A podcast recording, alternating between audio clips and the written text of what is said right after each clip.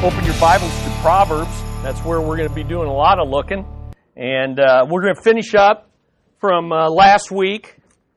Uh, I'm so glad Lynn shared with us last week, and that was well worth our time and encouragement. And she is in Virginia visiting her, uh, uh, I'm going to say, oldest son, oldest son. And, uh, and then she'll be back with us next Sunday, and then she'll be head back to reunite with Roger, and I'm sure they are eager uh, to see each other. So good to have you here. And uh, before you, uh, before we get too much farther, let me read Galatians 5:14 through 15 again for us. Kind of gets us into this idea of conversation cannibals. For all the law is fulfilled in one word, even in this: you shall love your neighbor as yourself. But if you bite and devour one another, obviously not physical biting and devouring, we're talking about the use of the tongue. We're talking about conversation cannibals. If you bite and devour one another, beware lest you be consumed by one another. Ironically, and I, you know, I thought some more about this this week. We are called the body of Christ. And as weird as it is to eat another person, cannibalism, it's even weirder to eat yourself. And when we eat and devour and cut down and attack one another as as brothers in Christ, sisters in Christ, what are we doing? We're eating, we're consuming ourselves. We're devouring the body of Christ. So here's what I want you to do. Look in your notes. It says, For the sake of Christ and his body, for Christ's sake, because of Christ and his lordship, his grace, and because we are the body of Christ, we need to make the right choice. Love one another, not eat one another. And so, what, what I've got here is I kind of re, reorganized uh, from last week uh, four ways to stop being conversation cannibals. And the first way we began last week is this recognize, recognize conversation cannibals when you meet them, even if you meet them in the mirror. So recognize who they are. And so last week we said, hello, my name is gossip, and we recognize that a person, uh, when someone says, hello, my name is gossip, I'm a talebearer, I'm a whisperer, I'm a flatterer. You can get last week's lesson. But the deadly, mean spirited cousin to gossip is slanderer. And so, number two, hello, my name is slander. Uh, I like this over, it says the devil is in the details. Look at these two verses. Kind of gives you a, a comparison of what gossip and slander are like. Look at Proverbs 16 28. Uh, that kind of gives you a, a word picture of gossip. A perverse man sows strife, and a whisper separates the best of friends. Okay, got it. But look at Proverbs 16 27. Here's the mean spiritedness of slander. An ungodly man digs up evil you know, so the first word picture is gossip is just like, you know, just carelessly going around throwing out tidbits and, and you know, sowing seeds of gossip. But the, the uh, slander, he's digging up things. He's digging up evil. He's digging up evil and it is on his lips like a burning fire. There's passion behind it. There's a mean spirit behind it. There's an, an, intention to hurt and to harm. I think those two verses kind of give you the spirit of it right there. Well, here it is. Hello, my name is Slander. I am a schemer. Number one, I'm a schemer. Slanderers are schemers.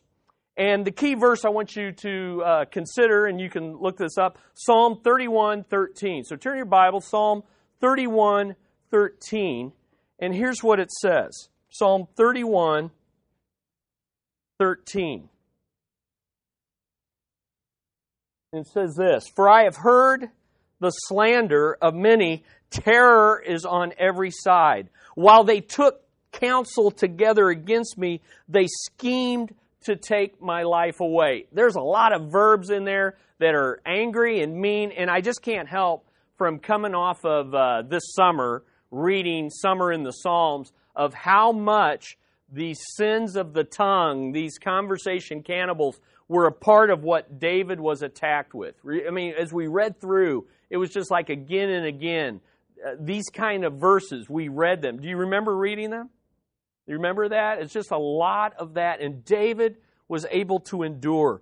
So notice what it says particularly that last part of verse 13. While they took counsel against me, to get counsel together against me. Here, here's a couple characteristics of the schemer. They find fault. They find fault with others and they point out their imperfections and sins. They're fault finders. They're fault finders. They they counsel against someone. They're against someone. And have you ever gotten in a position where you just you had a negative attitude towards someone and once you have that attitude, what do you see? All you see is what? The faults. That's all you see. You all and you know that there's positive, but you've taken a fault finder position. And then secondly, a schemer ruins reputations and speaks against others. Notice they schemed to take my life away. Now, in David's case, they literally wanted to kill him. Remember Saul and all those battles? But life is relationships and life is joy, and slanderers want to ruin the lives of others. They want to ruin their reputations. But here, take heart in this. And uh, all of us I, I think from David's example, all of us eventually, if you're doing, any, let me put it this way: if you're doing anything for God, you're going to get slandered. Okay, if you're not getting slandered, if you're not getting attacked, then you're probably not doing anything for God. You know, the devil doesn't need to attack you because you, you know you're not a you're not a force for the kingdom. So when someone tries to ruin your reputation, remember this: that people can ruin your reputation, but they can't take your character. They can ruin your reputation, but no one can ruin your character. The only one that can ruin your character is who? It's you, it's yourself.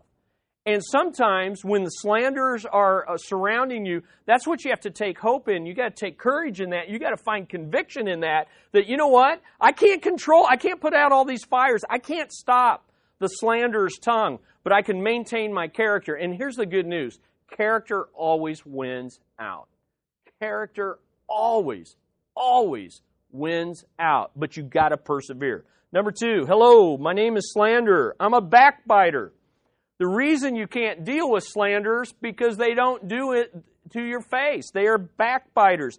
This is a great translation that's found in the New King James uh, Bible uh, uh, uh for slandering. But let's look at a couple verses. Look at Romans 1:28. Look at Romans 1:28 and let's look at 28 through 30. Romans 1 28 through 30. We keep coming back to Romans 1. Why? Because these are heart sins. These are sins that are in our hearts. And uh, we are all susceptible to them. And to be honest, we've all committed them. Romans 1 28. And so let's get a little context here. And just as they did not see fit to acknowledge God any longer, God gave them over to a depraved mind. Okay? So these sins come from a mind that is bound to sin. To do those things which are not proper, being filled with all unrighteousness, wickedness, greed, e- evil, full of envy, murder, and here's the strife, the deceit, the malice. Those are the roots of slander. They are gossips. And then look at verse 30 in the New American Standard slanderers or in the New King James, backbiters. Or in the New Living Translation, backstabbers. So there's that difference. Gossip is kind of careless, still harmful, but careless. But slandering is, is malicious and it's stabbing and it's deceitful. And then notice what follows after that slanderers haters of God. See, these things, we think it's all horizontal. You know, I'm just mad at you, so I'm, a, I'm going to I'm going to say bad things about you. The reality is, this is rooted in a hatred of God. God, things aren't going the way I want them to be, and I'm really mad at you. If you really analyze it, I'm mad at you, but I'm going to take it out on someone else.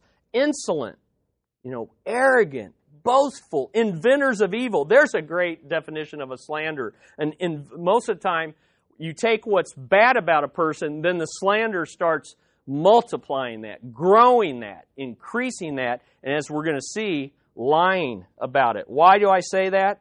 Look at uh, Psalm 15, 1 through 3. Turn to Psalm 15, 1 through 3.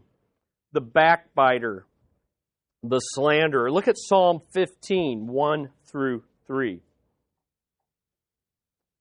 Notice what verse 1 says O Lord, Who may abide in your tent? Who may dwell in your holy hill? So we're talking about God's standard of who can enter his presence. How holy do you have to be? What, what kind of holiness do you need? Verse 2 He who walks with integrity and works righteousness, but look at this, speaks truth in his heart. You see? Speaking in the Bible is always rooted in the heart. It's always it's what's the mouth out of the abundance of the heart, the mouth speaks, speaks truth in his heart. You, it starts on the inside. But look at verse 3. He who does not slander with his tongue, nor does evil to his neighbor. There's the cause and effect. Slander is meant to do evil to his neighbor, nor takes up a reproach against his friend. And that's another aspect of slander. Slander is intended, hey, let me tell you something bad about this person so that you take up my offense. Slanders are people who take up offenses, and they seek to get other people to take other people to take up reproaches and attacks against friends. So there's a lot in that verse. Look at Proverbs 10:18. We want to use Proverbs 10:18 as our key verse for this aspect of a, of a backbiter. Proverbs 10:18. Here's a great description. When I say great, you know, these are just ugly things, but these are ugly sins. Proverbs 10:18. He who conceals hatred has lying lips, and he who spreads slander is a fool. Two things I want you to take away from that. One, slanderers are hypocritical liars. Why? Because they'll say something good to your face, but bad behind your back. Or they'll just say nothing to your face and say bad behind your back. So there's two ways you can be a hypocrite. One, you can be a hypocrite by saying, hey, I'm going to say something good to you in, uh, in, in front of you, but bad behind your back. Or you can be a hypocrite by never saying the bad things to the person, always saying them to others. Got it? Conceals hatred. Conceals hatred. But look at the second part of the verse. And spreads uh, slander as a fool.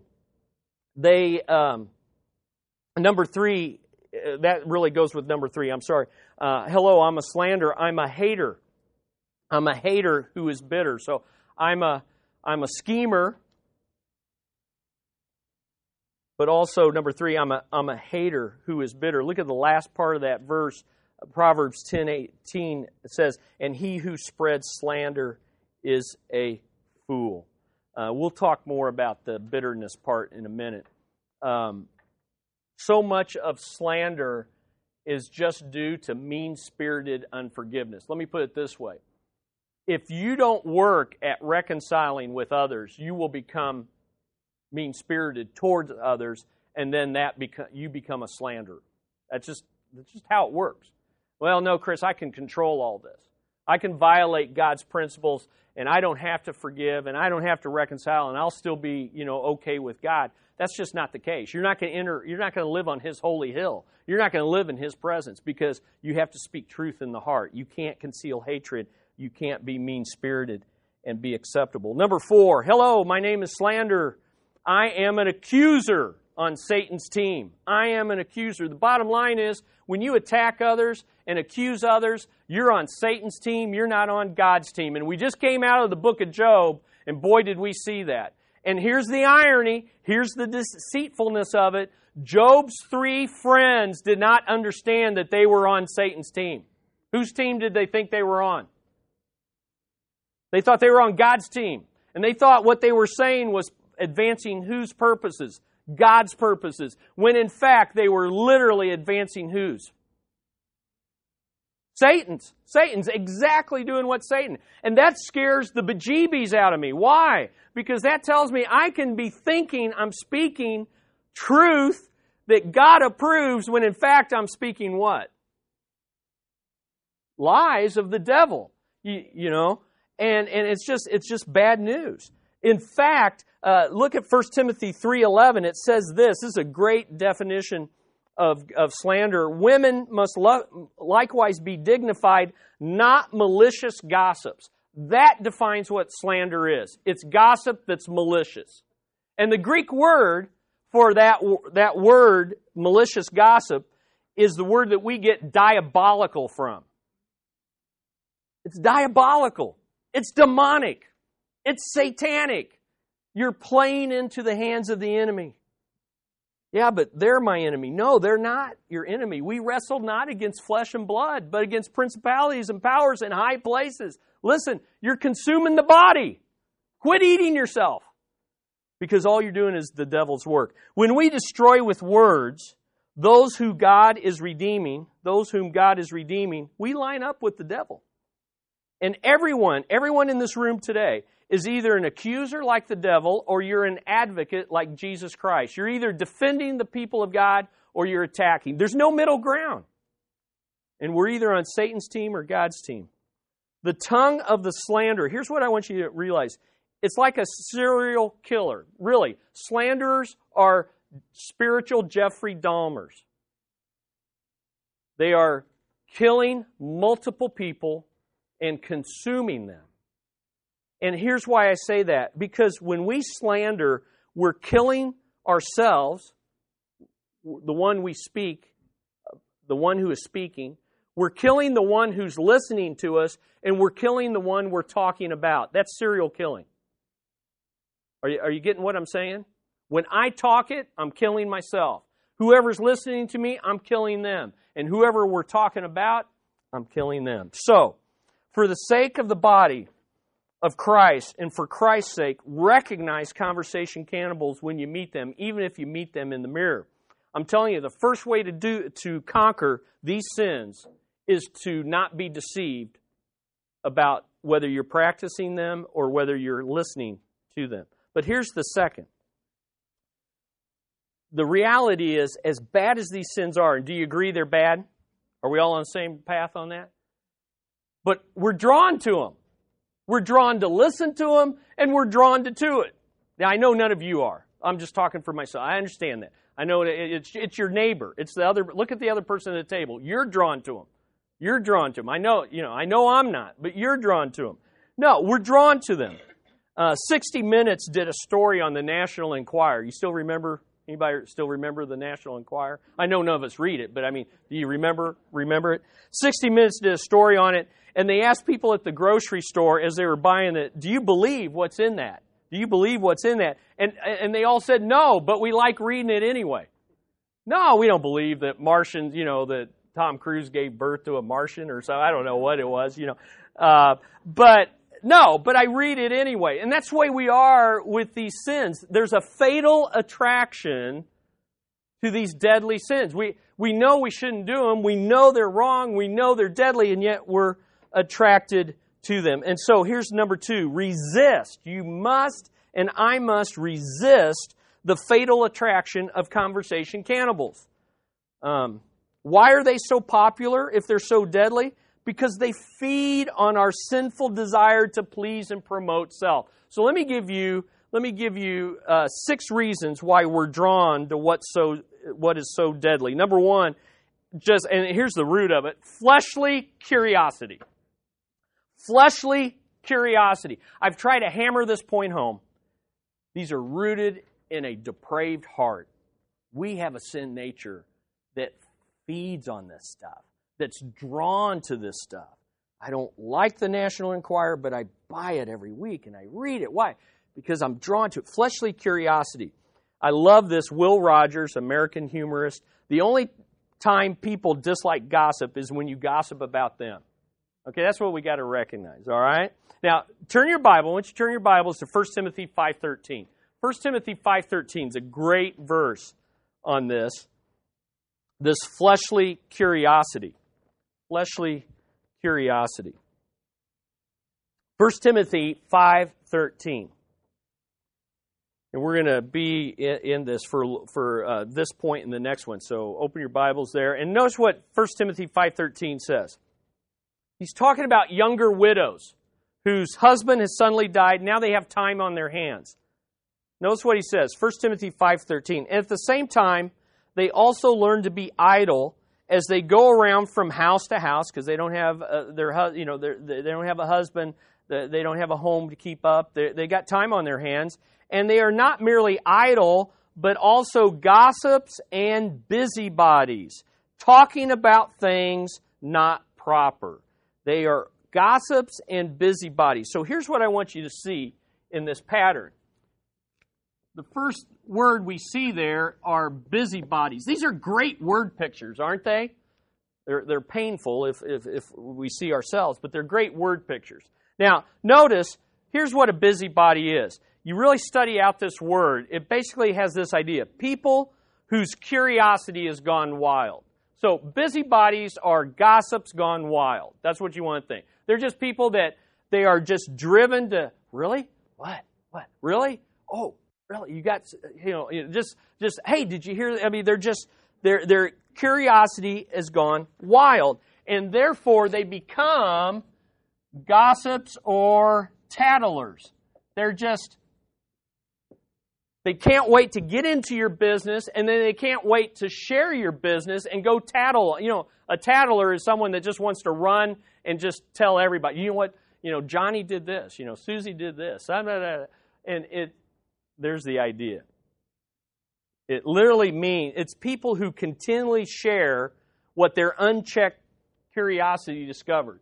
So they're they're busy being curious and finding out other people's business, and then they're just just as quick to run around and tell that to other people.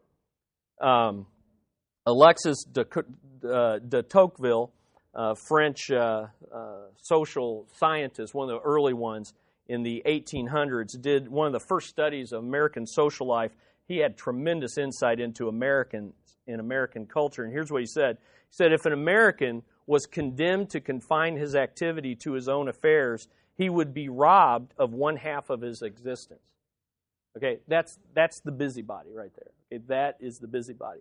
But that fleshly curiosity is, is, is fostered by number two, idle curiosity. Idle curiosity. The reason they can be so busy is because they are so lazy. Do you see the idea? Be busy with your work and you won't have time to get into other people's work. Make sense? So look at the second half, the first half of that verse. Look again at 1 Timothy 5:13. At the same time, they also learn to be idle as they go around from house to house. Well, what are you going to do as you go around from house to house? You're going to talk, you're going to listen, and not merely idle, but also gossips and busybodies. Um, this idea of being busybodies is also mentioned by Paul in 2 Thessalonians 3:11 where he says, "For we hear that some among you are leading an undisciplined life, undisciplined life, doing no work at all, but acting like busybodies." So here's this idea of idle curiosity. So you have busybodies who are lazy, not doing what they should be doing, getting in other people's business, and then that laziness becomes spreads from house to house. That just gives them time to, to go from house to house. So you got time wasters. And this is why we're drawn. I'm just saying, why, why are we drawn to this? Why are we drawn into it? People who are busy with their own responsibilities have little time to be busy about the responsibilities or, uh, of others. Um, so, house to house. Now, back in those days, that's literally what that was. How's that happen today? How's that happen today? Well, first of all, the tel- used to be the telephone. All right, used to be the telephone. People, you know, who were not working, lazy, just eating up time on the telephone. How's that happen today? Social media, exactly. You, you, used to be, it used to be internet. Remember internet chat rooms? Okay, who you talking to? You didn't even know who you're talking to. What what are you talking about? Then urban legends. Uh, that kind of has waned, but boy, there was a time when you know, and and anytime anything came across like that, check it out. And nine times out of ten, it's not true. What I found interesting was when you then told the person that sent it to you that it wasn't true, they got mad at you. Now that tells you something. Instead of saying, "Oh, hey, thanks," I, the last thing I'd want to do would be to, you know, spread some false fear because they're all they're pretty much urban legends are fear based usually.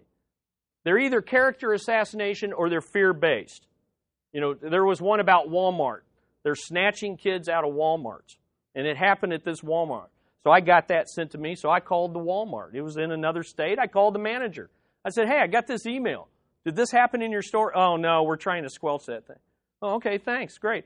Wrote the person, Hey, I know you're concerned about my kid getting snatched. I just want to let you know this, this isn't true. Man, I, I, I, I got slandered. I got attacked. I mean, I was, they were mad. I'm like, Why are you mad? It's not true. Not true. You got me scared. I didn't go to Walmart for a week. What, what, what's the problem? It's just, you got to check it out. Check it out. Um, Facebook status updates, tweets. Now, now you can wear your slander on your wrist, right? You get, you get that yet? You get your iWatch yet? I mean, that's how we go. We can go house to house with never leaving our house. Are you with me?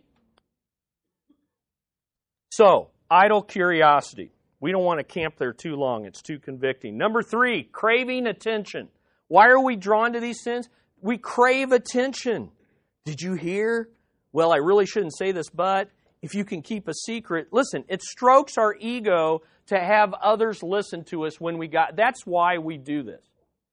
Because we have insider information and people will pay attention to us. Number four, we elevate self over others. We're drawn to these sins because basically by putting someone else down, by pointing their faults, we have a perverse way of feeling better about ourselves, right? We're just talking about our hearts. It's ugly. I know it's ugly. But if you don't expose it to the truth of God's Word, we won't ever forsake Him. Amen? We got to break through the deception. Number, uh, to speak ill of others is a dishonest way of praising ourselves. Historian Will Durant said that. Uh, number five, a vengeful or bitter spirit. A vengeful or bitter spirit. We're drawn to these sins because of an unforgiving spirit. Unresolved bitterness leads to negative speech that can be transfer, transferred to other people. Mark it down. Negative people are usually bitter people. Negative people are angry and often bitter people and therefore they see the negative. Number six, it eases anxiety. Do you realize that gossip and slander can ease anxiety? Why is that? Because good, when you when you're anxious and worried and fearful and you hear good news, it makes you mad. You know, it's like, well, wait a minute. Good news about others can heighten our own anxiety, right? I, I knew I was bad. Now people are much better than me. I'm really bad. But when you hear bad news, it can help you feel better about your bad news. Misery loves company. You're looking at me like I'm a crowd, like you cannot relate to. No, this is this right? Yeah, it's just it's just good. I mean, some of us need to turn off the TV, turn off the computer, quit hearing all this negativity because it's just it's just it's, it's really perverse. It's weird. We're just sick people, right? We're sin sick people. It just makes me feel better to feel bad and to hear more bad things. And I, I have friends, I interact with friends, and we, we talk to each other. Hey, you know what? We just need to be more positive. You know what? You've been reading the Drudge Report a little too much. Stop that. All right. For the sake of Christ and his body, recognize and then resist. But listen, if we're going to stop being conversation cannibals, then number three, we got to reject the myths. Reject the myths, myths that feed conversation cannibalism. Basically, what I'm going to give you is these six myths are often six excuses we use to continue in the sin. So, you see what I'm saying? Okay, reject the desire, reject the fatal attraction, but if you made it through those two, you'll say, well, yeah, but it's not really that bad. Well, here's six excuses that I want to eliminate that allow gossip and slander to go unchecked in our lives. Myth number one is for us guys. These are women's sins. I don't do this. These are women's sins. What do you, you ladies have anything to say about that? is that true? Uh-huh. Yeah. No? No, it's not true. Why, why isn't it true? It's error. Why is that? Why is that? Oh, there you go. It's rooted, it's not rooted in gender, it's rooted in what? a depraved heart, which we all have. So these are women's sins. Now, uh, there, are, but Jackie, as good as your defense has been, that's nice. We got to go to the Bible, right? Hallelujah. Hallelujah. We got to go to the Bible too, you know. Okay, now, here's the reality. There are two t- key passages, and we've already looked at one, that do associate these sins with women in the Bible. So is the Bible sexist, as some would accuse, or is there something underneath that? Let's take a look at it. First of all, 1 Timothy 3.11. 1 Timothy 3.11, a passage having to do with the character qualities of a deacon, and I believe their wives, or deaconesses, it doesn't matter, but women in ministry. And it says this, 1 Timothy 3:11, women must li- like must likewise be dignified, not malicious gossips. There's that word for slander that's so great uh, of a definition. Not slanderers, but temperate, faithful in all things. Now, in the description of the qualities for a elder or pastor and for a deacon for the men, that's not listed. It's listed for the women. Jackie, what are we going to do with that? You know, we, we, we got to face it. We got to face it. We got to figure out what are we going to do with that. And then 1 Timothy 5:13, I just read, we just studied it uh, for younger widows, women, younger widows with time on their hands. It says at the same time they learn to be idle as they go around house to house, not merely idle, but also gossips and busybodies. So what's going on here? A couple things we need to do. Are you with me? Tracking with me? Okay, here's a couple things. First of all, women's God given nature. There is a gender aspect to this in the sense that women, overall, in the way that God created them, are more verbal, they're more relational, and they're inclined to talk about people, people issues more than men. You know, how was your, just, just ask a woman, how was your day? And you're going to hear, as a man, more than you want to hear. Okay? You ask a guy, how was your day? You're, you're going to hear, as a woman, less than you want to hear. It was good. Great. Or to ask a teenage daughter. Yeah, same thing. Works. Yeah. So, anyway, so it's not always gender, it's season of life. Um, but, you know, women are more verbal, they're more relational, more and talk about people issues such as feelings and heartbreak and more. So there is an aspect that that uh, the the uh, gender differences that God created can be prone, and that's just we know that men are prone to different sins than women. We're all sinners, and we can all commit any sin.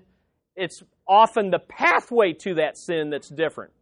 Are, are being fair? Are you okay? Okay. But let's look underneath these verses. In 1 Timothy 3:11, we're talking about deaconesses or the wives of deacons who go about house to house serving people. The point is, in your ministry as a deaconess, you're going to be more open to hearing other people's business in the course of doing God's work, and therefore you will be more tempted to then share what you're hearing with others. Do you see the idea? And then in 1 Timothy 5.13, you're talking about uh, uh, younger widows who have more time on their hands. That's the, the issue is not so much the gender of the person, it's the circumstances. So it's not so much their character is less than men, it's that their circumstances as younger widows with time on their hands, or as deaconesses who are going house to house serving people, they're more prone to that. Does, does that make sense? So it's good to understand why the Bible does what it does. See, you can read those verses and say, hey, the Bible's sexist. You know, and, and you, or you can come to it with your own chauvinism or your own fear of uh, your own feministic attitude and say, see, this is why I don't like the Bible. But if you understand what's underneath it, it's not talking about the, the character of the woman, it's talking about the circumstances that the woman is exposed to in that culture would lend itself more to that. I think that's very important to understand. But men are just as guilty of these. As you look in the book of Proverbs, it was men that were tearing David apart. It wasn't women. There weren't hordes of women slandering David. There were hordes of men, okay? So the difference is us men call our gossip shooting the breeze. We call it shop talk. We, cause it, we call it locker room talk. We call it problem solving. But the reality is we're just as guilty of it, okay? So that's the first myth. Myth number two is this. If the info is true, then it's okay to share it. This is a huge myth. If, the, if it's true, then I'm okay, get off my back. And sadly, that's not the case. Winston Churchill said this. I had to think through this one a little bit, but it's, it's true. Winston knows what he's talking about. There are a terrible lot of lies going about the world, and the worst of it is that half of them are true. Okay, you just got to think through that. In other words, you can do damage by telling the truth. You can do damage. You can do a lot of damage. Someone said, Gossip needn't be false to be evil. There's a lot of truth that shouldn't be passed around.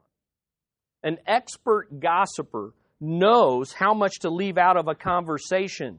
The issue is not if it's true, the issue is how much of the truth is being shared. Because here's the bottom line no one, and if you heard this in a Christian song, you'd say, Amen, I like that. No one is the sum of their sins and their weaknesses and faults. No, none of us here are. That is not who you are. You are not the sum of those things. There's always positive. Amen. But the slander and the gossip, they don't. They just want to focus on the negative. Uh, the issue is not whether the information is true or false. The issue is is it beneficial? Is it beneficial? Is it confidential? Romans 14 19 says this Therefore, let us pursue the things which make for peace and the things by which we may edify one another. Ephesians 4:29 says, "Let no corrupt communication proceed out of your mouth. No corrupt communication, but what is good for the necessary edification that it may impart grace to the hearers." That's the boy that'll cut everything. You'll say, "I'll have nothing to talk about." That's okay. That's okay. Just ask yourself, am I imparting grace? The, is, is after I say this to someone, will they and me feel a greater power and desire to do God's will? Or to go go gang up and beat up somebody. Okay? There's the idea. Myth number three. We may we need to pray intelligently and seek counsel. The reason I'm telling everybody about this, I'm getting all their counsel on this bad person or this bad situation. Well, we don't need to pray about someone with someone. Instead, we need to go to that person or go to the people that God has placed in charge. Make sense? So these are just myths. We're, we're just a, you know, we, it's just go to God's word for counsel. See, so often we don't go to the right people because we want to go to someone that will take up our offense. Have you sought counsel on this? Oh, yes. I know. I knew you were going to ask me that, so I definitely sought counsel on this. Really, who'd you go to? Oh, well, well, people that thought like I did. No, that's not seeking counsel. Seeking counsel is going to those authority, and actually, it's going to people that you pretty much know are going to tell you the opposite thing, so that you can really hear another perspective. Or more importantly, there's some people we avoid because we just know, well, they're going to open the Bible. And I already could do that, and I'm choosing not to. So I don't want to go to you and have you tell me more of the Bible. Okay? Myth number four I want to grow closer and deepen relationships with others. You know, I, some, you know, here's the bottom line some relationships would never exist if there weren't a common enemy to talk about. Okay, that's probably enough on that one. Myth number five the people I tell won't tell others. Now that's you know that you know that you're you're crazy if you believe that one. Okay, one is one too many. You know, if it, it, it one is one too many. You know, that's like saying I'm going to commit adultery with this person because I know they won't cheat on me. Okay, think through that. Okay. Um, what is told in the ear of a man is often heard a hundred miles away. Chinese are smart. The easiest way to keep a secret is without help. Pretty good. They, three may keep a secret if two of them are dead. Benjamin Franklin knows what he's talking about. No, myth number six. I just couldn't do anything about it. I had to listen. Myth number six. We talked about this last week. I can't do anything about it. Well, stop being a garbage dump. No more landfill. Landfill is full.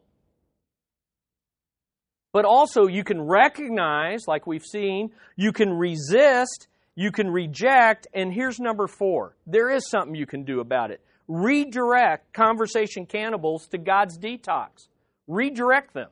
So let me give you four basic. This is, man, this is good stuff. You need to be teaching your kids this. You need to be te- we need to be teaching one another this. Are you with me? This, the, as Jackie pointed out, none of what I'm about to say comes natural. God has to teach us. Amen? Our hearts are going the other way. We're fatally attracted. We're making excuses. We're believing myths. We've got to learn to do this. Number one, defend the person being attacked. Defend the person being attacked or questioned. And this is true even if what they're saying is true. Are you with me? You know, just because it's true doesn't mean you contribute to it. There's other ways to deal with it. Uh, I've got all sorts of verses here. Proverbs 10 12. Hatred stirs up tri- tri- strife, but love covers all sins. He who covers a transgression seeks love, but he who repeats a matter separates friends. Romans 13:10 Love does no harm to a neighbor, therefore love is the full This is all about love. You cannot be loving and be a gossip and a slanderer. You just cannot. Love doesn't do it. So, here's what you do. Disagree politely and turn the conversation. Or if you even agree, turn the conversation. So here's some here's an example. I think I have it written out. I don't know about that, but I've always found her rather considerate. I've found focusing on the positive about others to be a better path to go down. Real simple.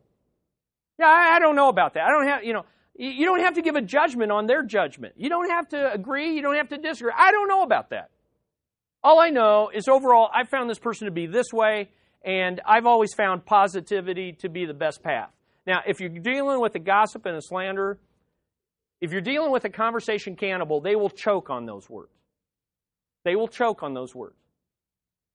Because it's like, oh, no meal here for me. You know, that's what's going to happen.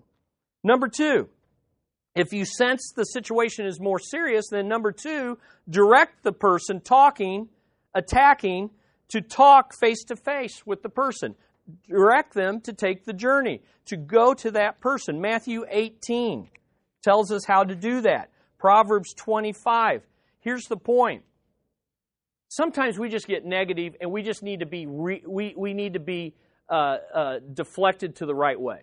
But sometimes what we're talking about is a really serious issue. Fine. Point towards a resolution. Point towards a reconciliation. Here's an example. Have you talked with him about that?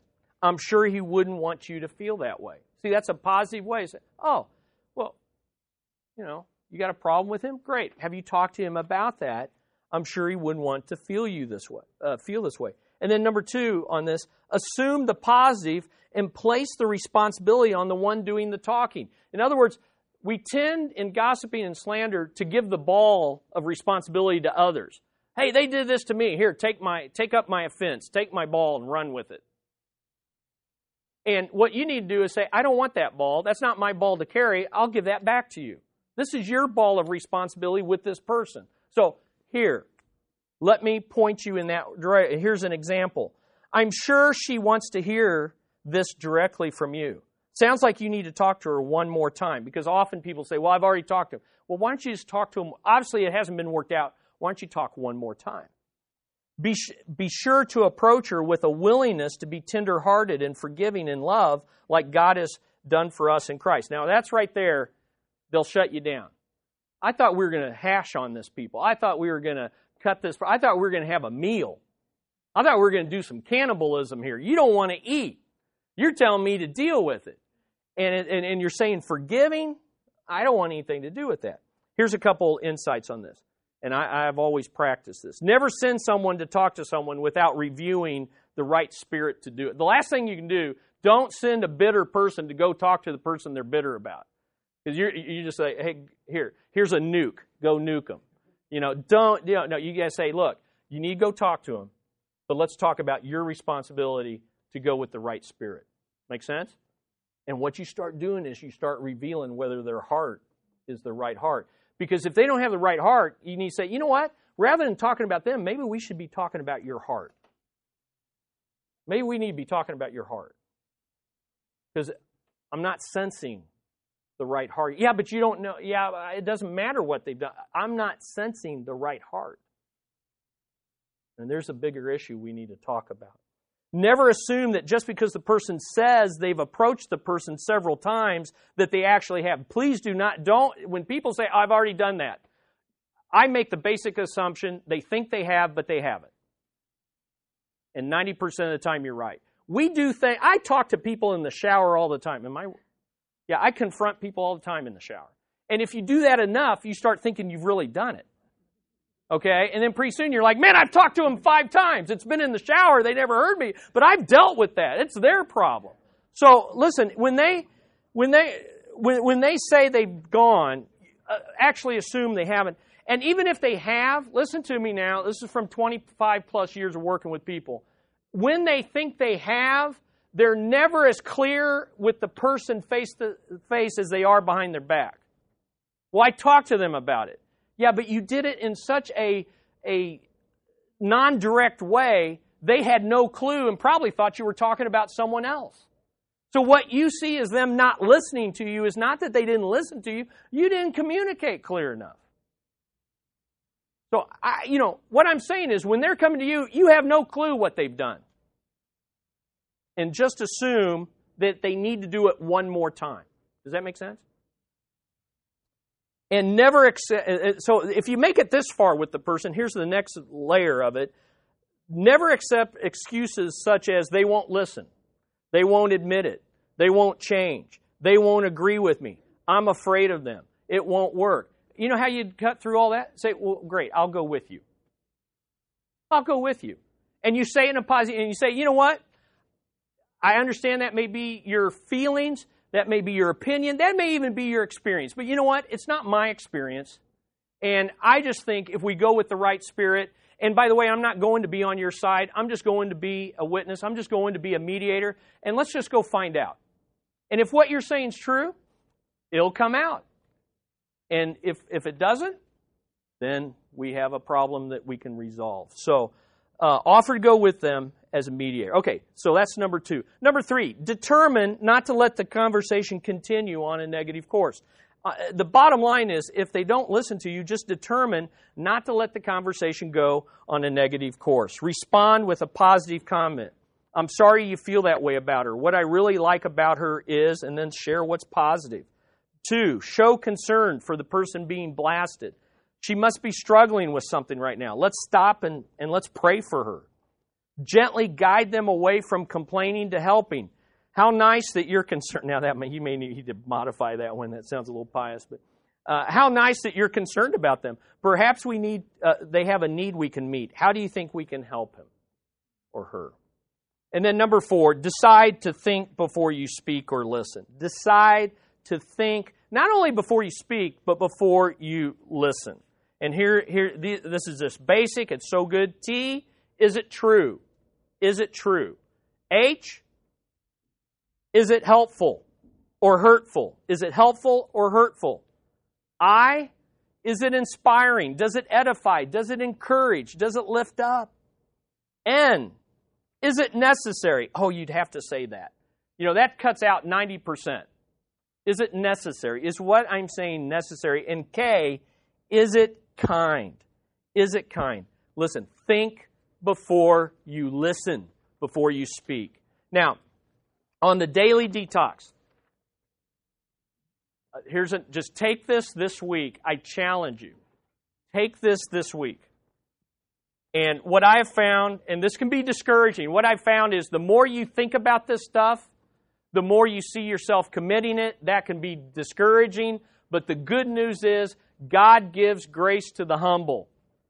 And we are supposed to be getting more holy. And to get more holy, you got to see more unholiness before you can get better. You got to get the bad news before you get. Are, are you with me? So let's take this this week, and and and, and let's just let's just work to and you, and you got to work together. You got to work together. You see it in me. You talk to me. I see it in you. I'll talk to you about it. But let's not talk about others. Amen. All right. Let's pray. Father, we thank you. Uh, these things are, it's, it's, it's, it's ugly. You kind of feel like you need to take a shower, but not to talk about people, I guess. But Lord, cleanse us and reveal the deceit, reveal the excuses, and replace it with the strength to do what's right with our tongue. I pray this in Jesus' name. Amen.